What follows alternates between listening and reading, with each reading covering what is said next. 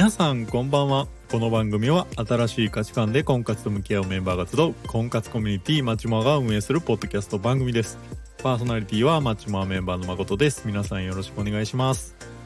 はい久々の、えー、更新というかですねもう今年2023年も年末に差し掛かるというところで、えー、本日のテーマなんですけども、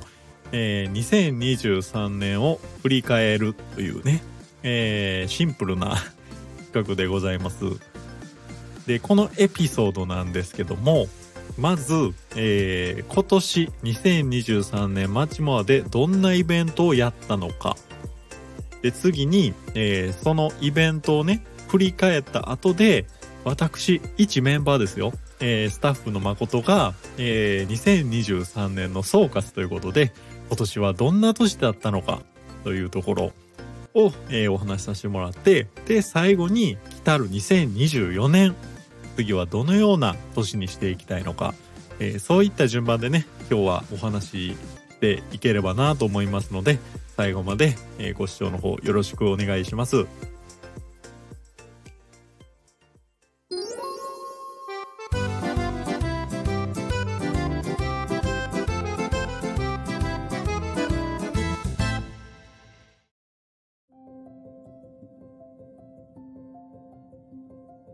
はい。まず、えー、2023年今年のマッチモアのイベントの振り返りというところでございますけども、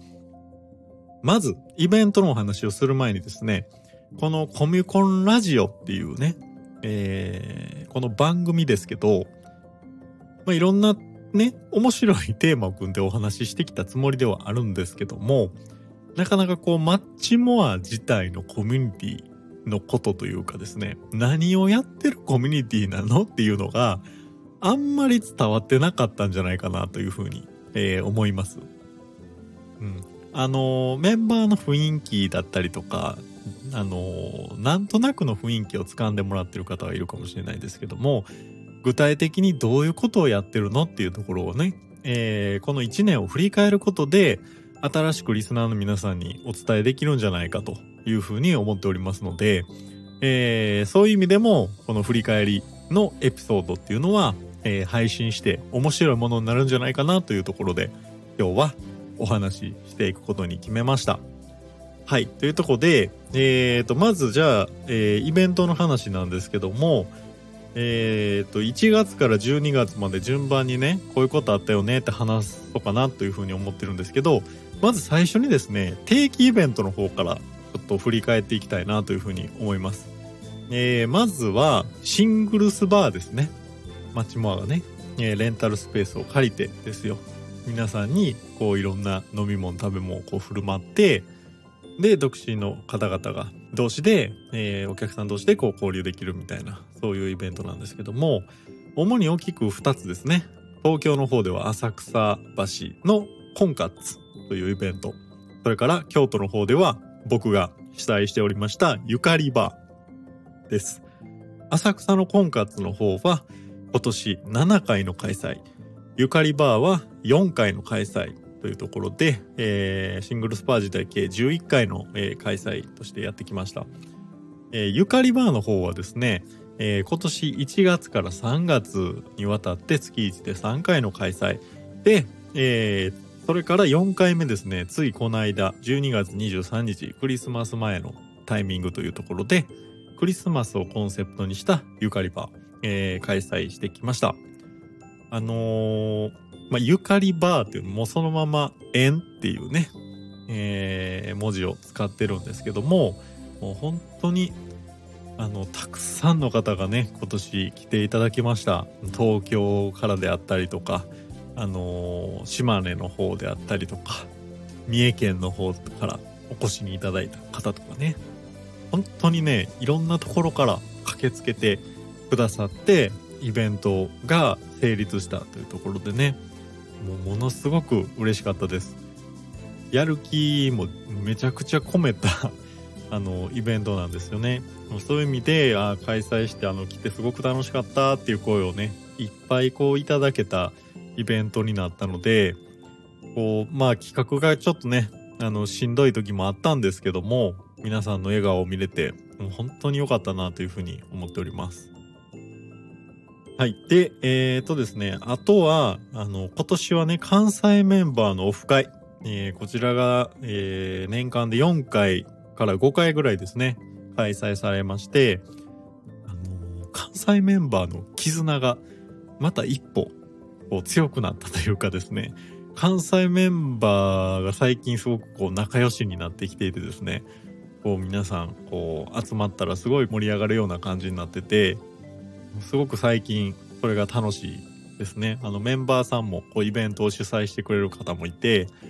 皆さん同士がどんどんどんどんこう日を追うごとに仲良くなっていくっていう様子をね、この1年間は見れたので、ああ、なんかすくすく コミュニティとしてこうなんかいい方向に育っていってるなっていうふうに、えー、今年、まあ、関西のメンバーに関しては特に強く思いましたっていうところですかね。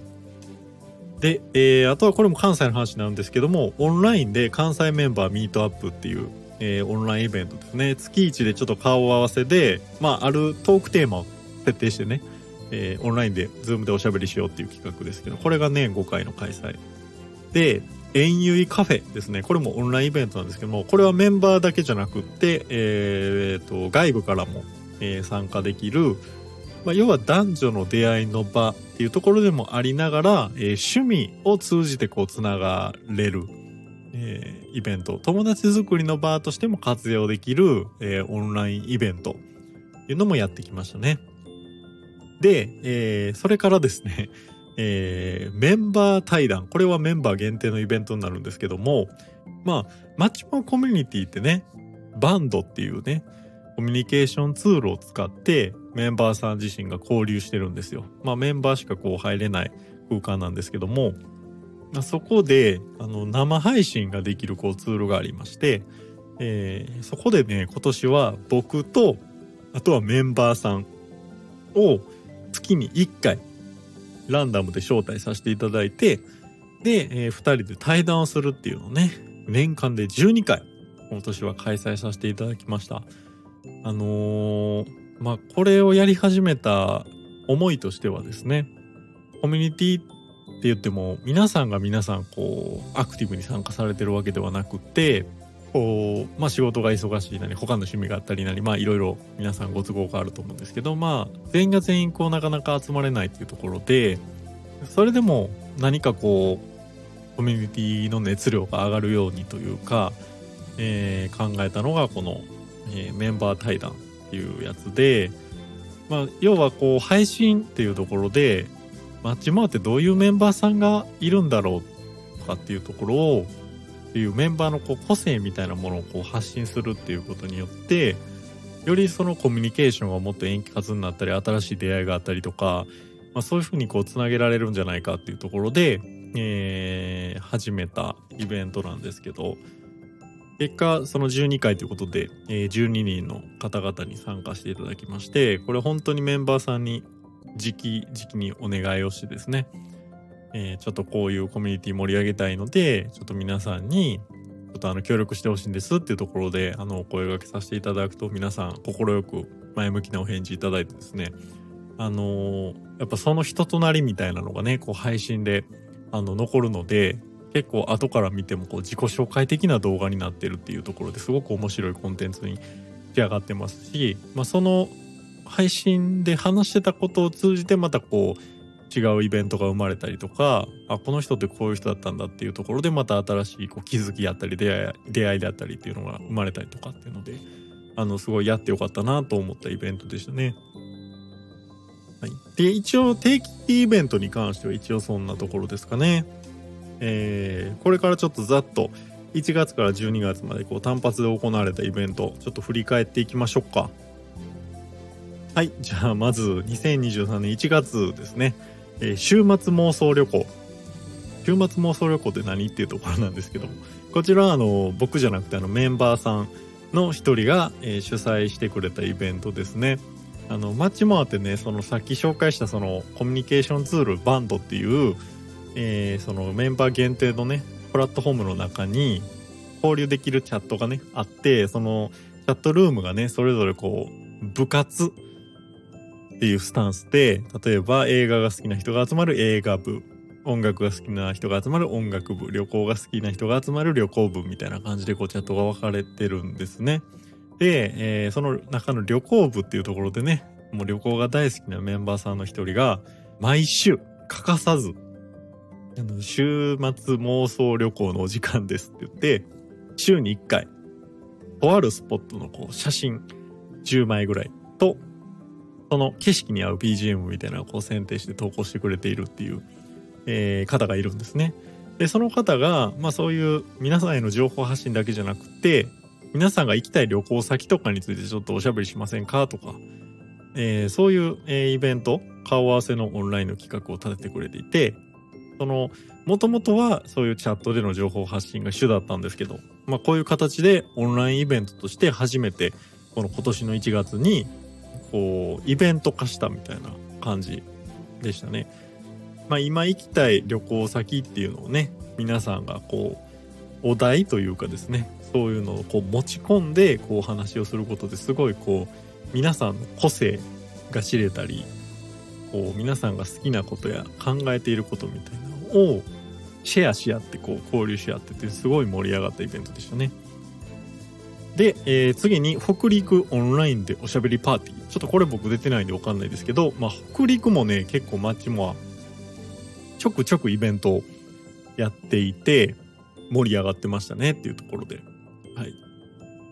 で、えー、次ですね、2月。えー、マッチモア九州オンラインパーティー。そうですね、九州もね、今年、たくさん九州のメンバーが入ったりとか、まあ、マッチモア自体がこう、福岡の古賀市とこうコラボして何かやったりとかっていうのがあったんで、今年九州すごい盛り上がりましたね。で、えっ、ー、と、東京グループデート、京都グループデートというグループデートが2本ありましたと。まあ、グループデートあれですね、男女それぞれ、えー、募集して、えー、だいたい5、6人ぐらいでこうお散歩をしながら、おしゃべりしながらっていう、まあ、婚活イベントですね。はい。で、えー、福岡の古賀市で、えー、地域課題解決で新規事業を作る。いや、これなんかありましたね。あのー、タイトル的にガチめのイベントなんですけど、あのね、この、今年ね、すごくこの、古賀市とコラボして町もいろいろこうやってましてあのまあ福岡の、まあ、古賀市っていうのは結構、まあ、地方というのかこれからどんどんこう地方創生として盛り上げてこうみたいな町なんですけど、まあ、そこのこの地域の盛り上げっていうところとあとは婚活っていうところですねあの若い方のその結婚をこう後押しするというかあの応援するというかえー、そういうところのシナジーをこう発揮してこういいものにできればっていうところで結構焦がしたイベントやったんでそのうちの一つのイベントになってますねこちらは。はい。で、えー、次3月、えー、ですね、えー、まずは未来の恋バナ会。これはね、えっ、と、女性メンバーの一人の方が立ち上げてくれたイベントですね。未来の恋バナ会。で、これあの、僕ちょっとね、参加できなかったんですけど、というのをめちゃくちゃ人気なイベントで、あの、オンラインイベントなんですよ。で、あの、ちょっと参加できなかったんですけど、後々この主催されたメンバーさんとこう話をした時に、あ、その恋バナ会に対する思いを話をさせてもらっていて、うん、やっぱ恋バナって過去のイメージが多いみたいなところあるじゃないですか。なんか過去こういう恋愛してきたよとか、こういう彼氏がいたよ、彼女がいたよみたいな。ただそのそういうのじゃなくてなんかどういうふうにパートナーと自分は過ごすのが心地いいんだろうかとか自分の人生においてそのパートナーっていうのはどういうもんなんだろうかみたいなところにアプローチというか視点を置いて明るい未来に向かってこうみたいなスタンスの、えー、まさしく未来の恋バナ会というところであの特にねメンバーさんと話した時に印象的だったのはまあ、こういう、まあ、未来に対する話であったり、えー、そもそも恋の話をするっていうところであったりっていうのがやっぱこう婚活コミュニティにとってはすごい重要なんじゃないの？みたいなところはお聞きしていてですね。あのー、すごいメンバーさんそういう思い持ってくれてるのはすごい嬉しいなと思うんですけどあのー、まあそうですよねその恋の話があってこう恋が生まれるというか 恋の話をすることの大事さみたいなこう話してくれてるメンバーさんがいたので、まあ、それがすごくこう心に刺さったというかすごくこう印象僕の中ではすごく印象深いイベントだったなというふうに思ってます。はい。で、えー、次に、えー、ミュージックバー。出会いの季節に聞きたい50選というところで、えー、これ、ミュージックバーというのは私が開催しているオンラインイベントです。あの、簡単に言うと、もうシンプルで、あの、音楽を、あの、BGM に流しながら、皆さんでおしゃべりするという。で、僕がちょっとバーテンダーを気取って、立ちっぱで、ちょっとあの、お酒を飲みながら、画面越しで皆さんとおしゃべりするみたいなね、感じですね。この時は出会いに季節に聴きたい音楽50選ってところで、まさしく春、有名な春ソングをチョイスさせてもらったっていうのと、あとはなんか結構男女を均等に、あの、イベント参加者をしたりとか、あの、あわよくば、そのイベントで恋が生まれてくれたらいいな、みたいなことも考えながら、なんかその出会いっていうところに着目して、イベントの形式とかも、ちょっとあの、その辺、出会いを意識して、あと当日車でメンバーさんっていうのをあえてこう、周知せずに、えー、当日のお楽しみみたいな感じにすることで、その辺の出会いみたいなところを意識したりとか、結構イベントの開催の時になんか開催形態まで含めてなんか考えたのを覚えてます。で、次、えー、コミュコンラジオ男子会というところで、えー、コミュコンラジオです。まさしくこの番組の収録会が行われましたというところで、えっ、ー、とですね、この番組のね、シャープ7からシャープ12、女性からの質問という企画があるので、まあ、そちらまだ聞いてらっしゃらない方は聞いていただきたいなと思うんですけども、まあ、女性からの質問っていうのは、これ、メンバーさんから実際にね、実はこういう質問してみたいんだよね、みたいなことをこっそり募集したんですよ。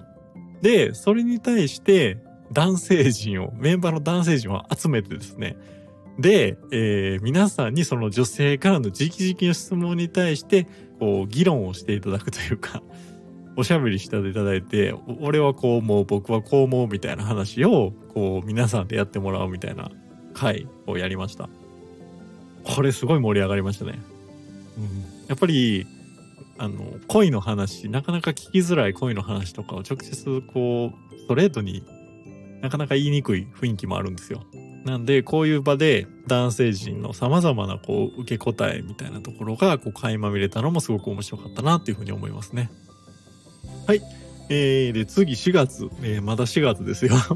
えー、第2回未来の恋バナ会というところで、えー、先3月に、えー、ご紹介した未来の恋バナ会をですね、同じ主催者の方が第2回として開催してくれました。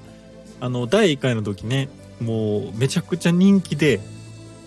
あの、参加できなかった人もいたくらい、あの、ちょっと定員が5名っていうのもあったんで、参加できなかった方もいるんですね。だからその分というか、参加できなかった方向けにみたいなスタンスでもう一回こう開催されたっていう感じですね。で、えっ、ー、と、次、これも第2弾ですね。週末妄想旅行、ボリューム2ですね。えー、本当に4月ね、日本、この日本とメンバーさんが本当に大人気企画をこう立ててくれて、すごくこうメンバー主導でこう、コミュニティが動いていくみたいな、そういう月だったのかなというふうに思います。はい。で、えー、次、5月ですね。はい、またまた来ました。コミコンラジオの収録。これがですね、小菓子を語る回、シャープ3からシャープ6です。あのー、これね、めっちゃくちゃ今年の中でもすごく印象強い回でございまして、まあ、要は先ほどあのマッチモアっていうコミュニティが、えー、福岡の小菓子と連携していろいろやっていくみたいな動きがね、今年かかったっていう話をしたんですけども、あのー、その中でね、あのー、まあ、古賀市のメンバーであったり、福岡のそもそもメンバーっていうのが、町前にご入会していただいてですね、古賀市のいいところであったりとか、で、古賀市の海星館っていう、そういう施設があるんですけども、まあ、そこで、その古賀の良さをアピールできるようなイベントであったりとか、古賀市だからこそできるイベント、遊び方みたいなものを企画するにはどうしたらいいのかみたいなのをその現地のメンバーさんと交流しながらこう語り合うみたいな、そういう、えー、企画をやったんですね。ラジオで。まあ、結構プレッシャーやったんですよ。僕自身関西出身ですし、あのなかなかこう現地のこと全然知らなかったのでそのまああのこれ聞いてもらった方わかると思うんですけど僕は一応進行司会進行みたいな感じでねこうラジオを進めてるんですけど一番収録で緊張したんじゃないかなっていうぐらい緊張してこう、えー、収録した回でしたね。ただあの古賀市の文化えー、それから、えー、古賀市の有名な飲食店の話であったりとか、えー、そもそも古賀市でこういう遊び方ができますよ今こういうのがトレンドですよみたいなこういろんな話をね、あの聞けたのですごい新鮮な気分でやれたイベントだったなというふうに思います。で次が、え関西メンバーのカラオケ大会ねカラオケが結構今年ブームになりました。というのもまあそもそもあのカラオケにみんなで行こうっていう風に動きがかかったっていうところもね、まあ、結構その、まあ、去年一昨年ぐらいまでは結構コロナとかもあってカラオケ離れっていうのを結構、まあ、全国的に進行したと思うんですけどもなんかこう今年はカラオケにもまあ遠慮なく行けるようになって結構そのメンバーでカラオケ行こうよみたいな動きが結構今回今年かかりましたよね。であとはそのカラオケ部っていうのがねあるんですよ。そのコミュニティの、えー、交流プラットフォームのチャットにカラオケ部っていうのがあってでポケカラっていうアプリがあるんですけどポケカラっていうアプリでそのアプリで今もうカラオケができるんですよ。でそれで自分の歌声とかをみんなでこうシェアし合ってみたいなのが結構今年はすごい盛んにこうチャットで交流があったのでそういう意味でもな、カラオケって今年なんかすごいブームやったよなっていうふうに思いますよね。はい。で、えー、次6月ですね。えー、東京のワインパーティーっていうのがありました。ちょっとこれ僕行けてないのですいません。あの、語れないんですけども、まあ、テラスのおしゃれスペース、バーベキューとかできるようなスペースで、ワインを持ち込んだ感じなのかな。えー、すごい、あの、盛り上がったというふうに聞いてます。で、あとこれももう僕行けてないんですけども、ハットバスに乗って無人島、それから横須賀の軍港を巡ろうみたいな。えー、ハトバス乗ったことないよね、みたいなところから生まれた企画らしいです。そこからあの、マチモアをのことを知ってくれて、入会してくれたメンバーさんもね、いて、あの、何人かお話ししたんですけども、えー、まあすごく、いずれにせよ楽しそうなイベントでございました。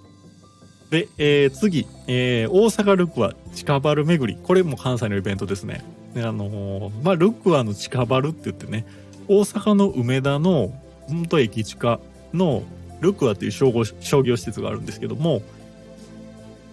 そこの地下にね、えー、近バルって言って、まあ、いろんなお酒飲めるとこあるんですけど、そこをね、メンバーさんと巡って、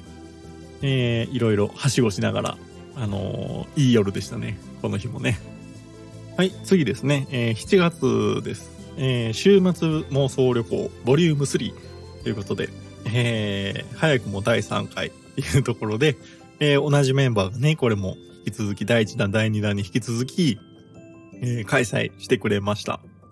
で、えー、次、えー、関西餃子王将飲み会。えー、これも面白かったですね。あの、京都の烏丸大池ですかね。あの、餃子の王将ってある、あの、チェーン店あるんですけど、それのちょっとおしゃれ版。女子でもすごく気軽に行ける、おしゃれ王将って言われてる餃子王将っていうね、英語で餃子王将って書くんですけど、えー、そこに僕がどうしても行きたいと いうところで、皆さんにちょっとお声掛けさせていただいて、ね、あの行ってきました。ここにしかないメニューとかあるんですよ。湯葉の天津飯とかね。あの、すごく美味しかったです。で、えー、次、ミュージックバー。マッチモアでサマーソニック開催します。うわ、めっちゃ懐かしいですね、これ。ミュージックバー、あの、僕のイベントなんですけども、えー、っと、サマーソニックを意識したコンセプトで、この時はやりましたね。あの、先ほど言ったようにミュージックバーってあの、ズームで、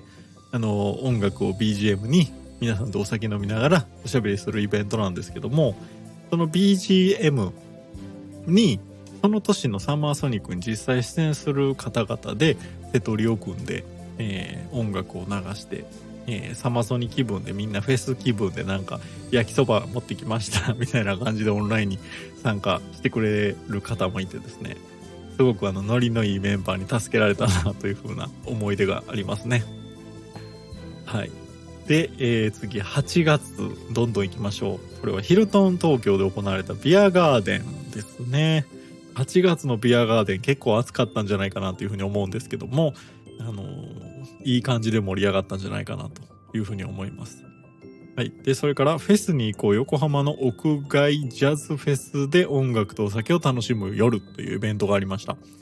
これ一応ですね、イベントとしては、横浜最大の野外フェス、屋外フェスというところで、アサフィジャズ祭りっていうのがあるんですかね。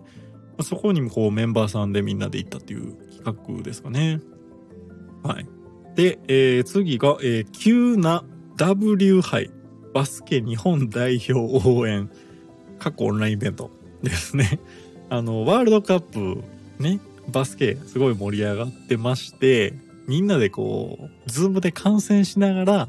応援しながらぺちゃくちゃ喋りながら見ようぜ、みたいな。こういうのがね、急にね、立ち上がる時があるんですよ。このコミュニティは。結構スポーツに熱い方が結構たくさんいて、こういうイベントもありますよっていうところですね。はい。で、えー、次、9月ですね。えー、一つ目。結構ガチなやつですね、これ。きちんとした出会いを呼ぶ完璧プロフィールワークショップ。はい。あのー、僕自身ね、ラジオやったりとか、そのさっきのミュージックバーやったりとか、結構エンタメのイベントを立ち上げて、もう、あのー、遊び気分でやってるんですけども、マッチモアの運営陣はもう婚活のプロというかですね、かつて結婚相談所をやってた方がやってるようなコミュニティなんで、ワークショップですよ。婚活にあの必要な知識であったりノウハウであったりみたいなところをイベントにっていうのもあるので、まあ、その一環です。で、えー、次がオクトーバーフェスト芝公園。これが、えー、僕が唯一今年東京に行って参加したイベントですかね。すごくメンバーの中でも人気者の方がですね、あの、企画していただいて、オクトーバーフェスト自体の雰囲気とかもめっちゃ好きで、で、結構人も集まっててですね、すごい楽しかったんですけども、何よりですね、実際まだ会ったことないメンバーさんに結構会えたんですよ。このオクトーバーフェストで。それがすごい嬉しかったなっていうふうに思ってて、あの、マッチモアに入ってからもう2、3年ぐらい経つんですけど、なかなかこのコロナの時期に結構メンバーが集まったっていうのもあって、オンラインでしか会ったことない人って結構いたんですよ、関東メンバーで。ただ、このオクトーバーフェストで結構皆さんにこう、顔合わせで会えたっていうのがすごい嬉しかったなと。もちろんオクトーバーフェスト自体も楽しかったですけど、なんかそういう人と会えた喜びみたいなのをすごい印象強く、あの、覚えてますね。で、あとは、あの、この後にカラオケとかも行ってね、東京ってすごいですね。あのカラオケ館にいたんですけど、すっごい広い部屋に案内されてですね 今まで行ったカラオケで一番でかい部屋やったんじゃないかっていうぐらい。普通に7、8人とかで行ったんですけども、この隣1人2人分ぐらいこう空きスペースあるみたいな、めっちゃ広いなという風なところで、あの、それもなんかすごい覚えてます。で、えー、次。愛知のイベント、名古屋水族館に行こうですね。愛知でイベントってあんまりなかったんですけど、あの、最近ですね、愛知メンバーの方で一人入ってくれた方が結構活発にイベントを参加してくれていて、この名古屋水族館ベースのこの企画っていうのを立ててくれましてですね、ちょうど僕東京のイベントにこの週参加してたので、ついでに愛知のイベントも行っちゃえということで参加してきました。あのー、まだメンバーが変わってすごいあの楽しかったですし、あの、僕もともと愛知県にいたということもあって、久々の名古屋でだったので、すごい楽しかったなという思い出がありますね。はい。で、えー、10月ですね。えー、こちら一つ目、謎解きコン。横浜ロイヤルパークホテルでの脱出ゲームイベントですか。あの、楽しそうですね、脱出ゲーム。あの僕、結構脱出ゲーム行ってた時あったんで、ちょっと気になりますね。はい。で、えー、次、USJ 行こう。これね、あの、これは僕が企画したイベントなんですけども、あの、普通に USJ に行っただけなんですけども、すっごい楽しかったです。あの、学生の時は年パス持ってたんで、ちょくちょく行ったんですけど、やっぱ今 USJ の勢いってすごいじゃないですか。あの、まあ、マリオワールドとかもできてるっていうのもある。ニンテンドワールドかもできてるっていうのもあるし、まあ、ミニオンができてたりとか、ね、ポケモンがいたりとか、まあ、いろいろあると思うんですけど、あの、すごいね、えー、これを男女22で参加して行ってきたんですけども、もう朝から晩まで子供のように、えー、はしゃぎ。あってちょうどね、ハロウィンイベントもやってたんで、贅沢な一日でしたね。はい。で、残り2ヶ月ですよ。11月になりました。ノッツ福岡っていうイベントですね。これ天神で開催されたビジネス交流会っていうところで、これも結構ガチめのイベントではあるんですけども、あのー、独立とかね、起業してる方であったり、あと副業でスキル磨いてる方同士が、まあ、ちょっと普段どういうふうに考えて生きてんのとか、パートナー間についてどう思ってんのみたいな、そういう、まあ、仕事であったり、プライベートであったりとか、そういうことに関して、こう、皆さんで、こう、考えをシェアする、こう、機会になるような、そういうビジネス交流会、えー、ですね。で、結構イベントの写真とかを、こう、共有して見せてもらっていて、すごい若い人たちが盛り上がってるバーラウンジみたいな、あの、おしゃれな場所で、すっごい写真だけでも伝わる楽しそうな、えー、雰囲気だったので、あ、なんかちょっと気になるなというふうに思ってたんですけど、いずれにせよ、あの、イベント自体は大成功というところで、あの、複数開催これされてるので、また今後も開催されるんじゃないかなというふうには思ってます。はい。で、えっ、ー、と、次に、えー、ゆかり祭り、もみじ狩りっていうのね、11月。これね、あの、残念ながら企画倒れしちゃったんですけども、あの、ちょっと人がね、集まらなくて企画倒れしちゃったんですが、えー、これもゆかりバーに引き続き新しくゆかり祭りっていうことで、まあ、終日のね、婚活イベントを、えー、ちょっとやってこうと。えー、コロナもマシになったのでオフラインイベントどんどんやってこうみたいなスタンスで、ちょっと組んではみたんですが、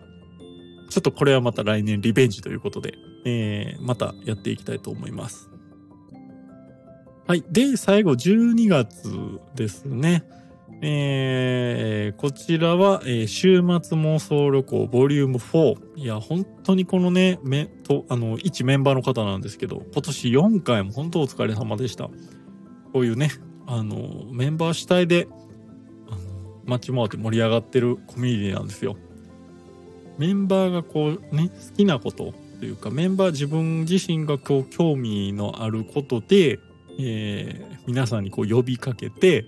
皆さん同士で集まってみたいな、すごいこうメンバー主体のコミュニティっていうところで、えー、こういうところすごくいいなって思ってるとこなんですよね。この町もコミュニティの。あ、本当にこれ社会人サークルやなっていうふうに思いますし、こんだけ立て続きにやっていただいて、本当にありがたいなと思ってるところですね。はい。というとこで、えー、一通りですね、えー、1年間のイベントをご紹介しましたけども、まあ、いろんなことやったなと、えー、改めて読み上げて思います。あの、自分が参加したコミあの、イベントも、自分が参加していないイベントも、まあ、いろんなこう、ベクトルのイベントがあって、まあ、がっつりとしたそういう婚活のワークショップから、すっごく緩い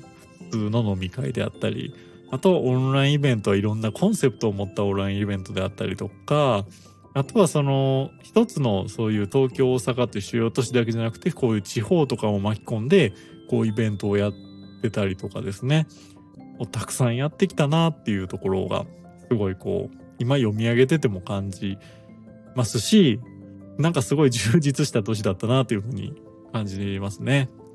で、えー、そんなこんなですねここからはじゃあこれらを受けて2023年の総括、えー、私スタッフが思うマッチマーコミュニティ2023年どうやったの？っていうところをね、えー、話していきたいと思います。えー、ここの項目については3つ、えー、あるんですけども、まず1つ目ですね。えー、なんといっても、えー、コロナはもう完全収束と言ってもいいんじゃないかっていうところで、オフラインイベントをですね、思い切ってやれたというところがやっぱ2023年大きかったかなというふうに思いますね。で、あの、先ほどもあの、オクトーバーフェストの時もちらっと言ったんですけども、あの、コロナ禍からずっとこう交流のあるメンバーの中でやっぱ会えてない方もたくさんいたんですよ。オンラインだけで、ズーム越しで顔合わせするだけみたいなメンバーが結構いたんですけども、ようやくね、この今年になって、リアルでお顔を拝見できたというか あの実際対面でおしゃべりできたっていう方がいたっていうところが僕にとってはすごくあの喜びの一つでしたね。あのずっとコミュニティにこう数年間いたからこそ味わえる喜びだったんじゃないかなっていうふうに思います。で次2つ目なんですけども新しいことにたくさん取り組んだ1年だったなというふうに思っております。えー、というのも、あのー、まあ、いろんなことやったんですよね、今年。あのー、先ほど紹介したそのコミュニティのプラットフォームバンドっていう、そういうところで配信イベントを、えー、初めて、えー、連続でこのようにね、月1でやりましたっていうことであったりとか、えー、コミュコンラジオの立ち上げ、まさにこのラジオですよ。このラジオを、えー、今年は立ち上げてですね、あのー、少しでも、そのマッチモアっていう、えー、かつ、あの、コミュニティの発信であったりとか、さらなりメンバーさんの交流の場所として、このラジオメディアっていうのを一つ立ち上げて、実際に皆さんと交流がすることができたというところで、あとはですね、あのメンバーさんがその交流するバンドっていうツールがあるっていうふうに先ほどお話ししましたけども、ここでね、あの今週の投稿っていう企画を、えー、やりました。まあ、すごいあのシンプルなんですけども、あの2週間に1回、えー、お題を設定してですね、それについて皆さん交流してくださいというふうな呼びかけですね。まあ、例えば、あの宝物は何ですか？きな食べ物何ですか？大好きなカフェどこですか？とか、ブラックフライデー何買いましたか？とか、今年の漢字一文字表すと何ですか？とか、いろんなこうお題を立ててですね、えー、皆さんに発信してもらえたことで、その分、あの、少しでも活発になったかなというふうに思っておりまして、あの、すごい、あの、やってよかったなというふうに思いますし、あとはインスタグラムを立ち上げて、あの、イベントの開催とか、えー、告知みたいなところをこう配信するようになったりとか、まあまあいろいろ、え、新しいことにたくさん取り組んだ一年だったなというふうに思います。はい、で、次、最後なんですけども、えー、出会いとか別れが最も多かった年なんじゃないかなというふうに思います。あのー、まあ、こういう婚活コミュニティっていうところなんで、やっぱ普通の社会人サークルと違うのは、カップルになったり結婚したりっていう、すると、まあ、基本的には卒業というか、おめでとうございますっていう形でこう卒業になるんですけども、まあ、結構そのコロナが明けて本格的にこう出会いとかの機会が増えてきて、ずっとコミュニティにいたのに卒業される方がそこそこいたりとか、もう出会った瞬間にこうカップルになって卒業したりとかですね、あ、この人辞めちゃうんだ、この人辞めたんだ。みたいなね、そういうのが結構ね、今年はあってですね、これはいいことなのか悪いことなのかみたいな。これは自分にとってはちょっとあの、いいことであってもちょっと寂しいところではあったんですけども、あの、もちろん新規で入ってくれ、てくれた方の出会いはあったんですけども、えー、その分結構卒業される方、もしくは大会される方っていうところで別れっていうのも結構、えー、たくさんあったなっていうふうに思った年でした。はい。で、あとですね、補足としてですね、まあ、心残りと言ったらなんですけども、今年もうちょっとこれやったらよかったなっていうところはですね、一つだけありますね。あの、あんまりこれメンバーさんには言ってないんですけども、文化祭を開催したかったというところです。で、え文化祭って何なのっていうところなんですけども、まあ、先ほどね、そのコミュニケーションツールのバンドで、まあ、要はチャットを趣味趣味のカテゴリーでこう分割してですね映画部であったりとか音楽部であったり旅行部であったりっていう各趣味ごとのチャットがあるというようなシステムなんですけども、まあ、チャットでの交流っていうのはねこうなんかこう映画見に来ましたよとかあのここどこどこ旅行行きましたよみたいな交流はあのー、していただいてるんですけどももう1段2段メンバーさん同士のこう交流をね活発にできればいいなっていうふうに思ってる中でその好きな趣味同じ共通の趣味を持った人たち同士がこう何かを比較して何かこう一緒にイベントをリアルでやるとかその学校でいう文化祭みたいに大げさじゃなくていいんですけども例えば音楽が好きだったら音楽が好きな人と楽器をなんかやって演奏会みたいなのをするみたいなちょっと大きな話にはなるんですけどまあそういう趣味のカテゴリー別のお祭りみたいなんとかそういうイベントみたいなのができたらもっと良かったなっていうふうには思っててそこはちょっとねなかなか手が届かなかったんですけどもちょっとあの、この先やれたらいいなっていうふうにちょっと心残りで思ってるイベントではありますね。はい。ということで、長々お話ししてきましたけども、えー、もうすぐ2024年がやってきますというところで、2024年はどのようにしたいのかっていうところを最後にお話ししたいんですけども、あのー、まあ、私、関西に住んでおりますっていうところで、やっぱりマッチモアコミュニティのその関西支部っていうのをもっと盛り上げていきたいしその関西にお住まいのその婚活をやられてる方に対してもうちょっとこういっぱい情報発信をしてあのこういうコミュニティがあるんだよっていうことを知ってもらいたいなっていうふうには思ってます。でその中でやっぱり関西メンバーの方ね今いらっしゃる方がもう全員卒業してねあの2024年そうなったらいいのになっていうふうに思ってるのはもうそこですね。はい。やっぱり2023年もやっぱそういう思いはあったんですけどもあのやっぱりこう自分自身こうコミュニティに何をやるのがベストなのかオフラインイベントをずっとやり続けるそれだけでいいのかとかですね。また何かこう違ったこうサポートというか何かこうコミュニティ自体にこう新しいこう風を吹かすというか新しいシステムみたいなのをこう導入できればいいのかとか、うん、結局ただただがむしゃらにイベントをやってたんですけども果たしてこれがコミュニティにとってベストなのかっていうのがあんまり分かってなかったんですよ。なんで、やっぱりコミュニティを盛り上げるためにどう頑張ればいいのかみたいなところは、あの答えが見えてないところはあるんで、ちょっとこれから模索していきたいなとは思うんですけども、やっぱりその婚活コミュニティである限りは、幸せになれるそのパートナーを探して、で、えー、結婚してみたいなところは、やっぱり一つのその目標というか、皆さんが共通で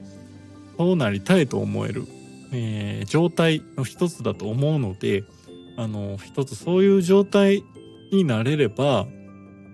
すごいもっと幸せなコミュニティになるんじゃないかなというふうに思ってます。で、えー、あと一つは、これおまけなんですけども、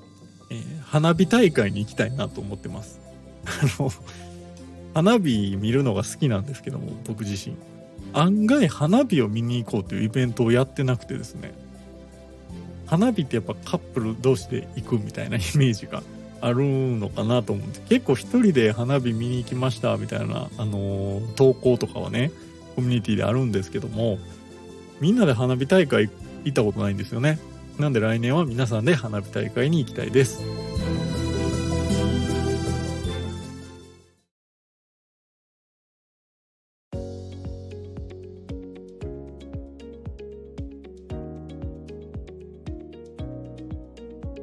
えー、いろいろ喋ってきましたけども、えー、今日のお話はですね、えー、マッチモアの2023年の、えー、振り返りということで、まあ、イベントの話であったりとか、えー、それを受けての私自身の、まあ、総括みたいなところをお話しさせていただきましたけども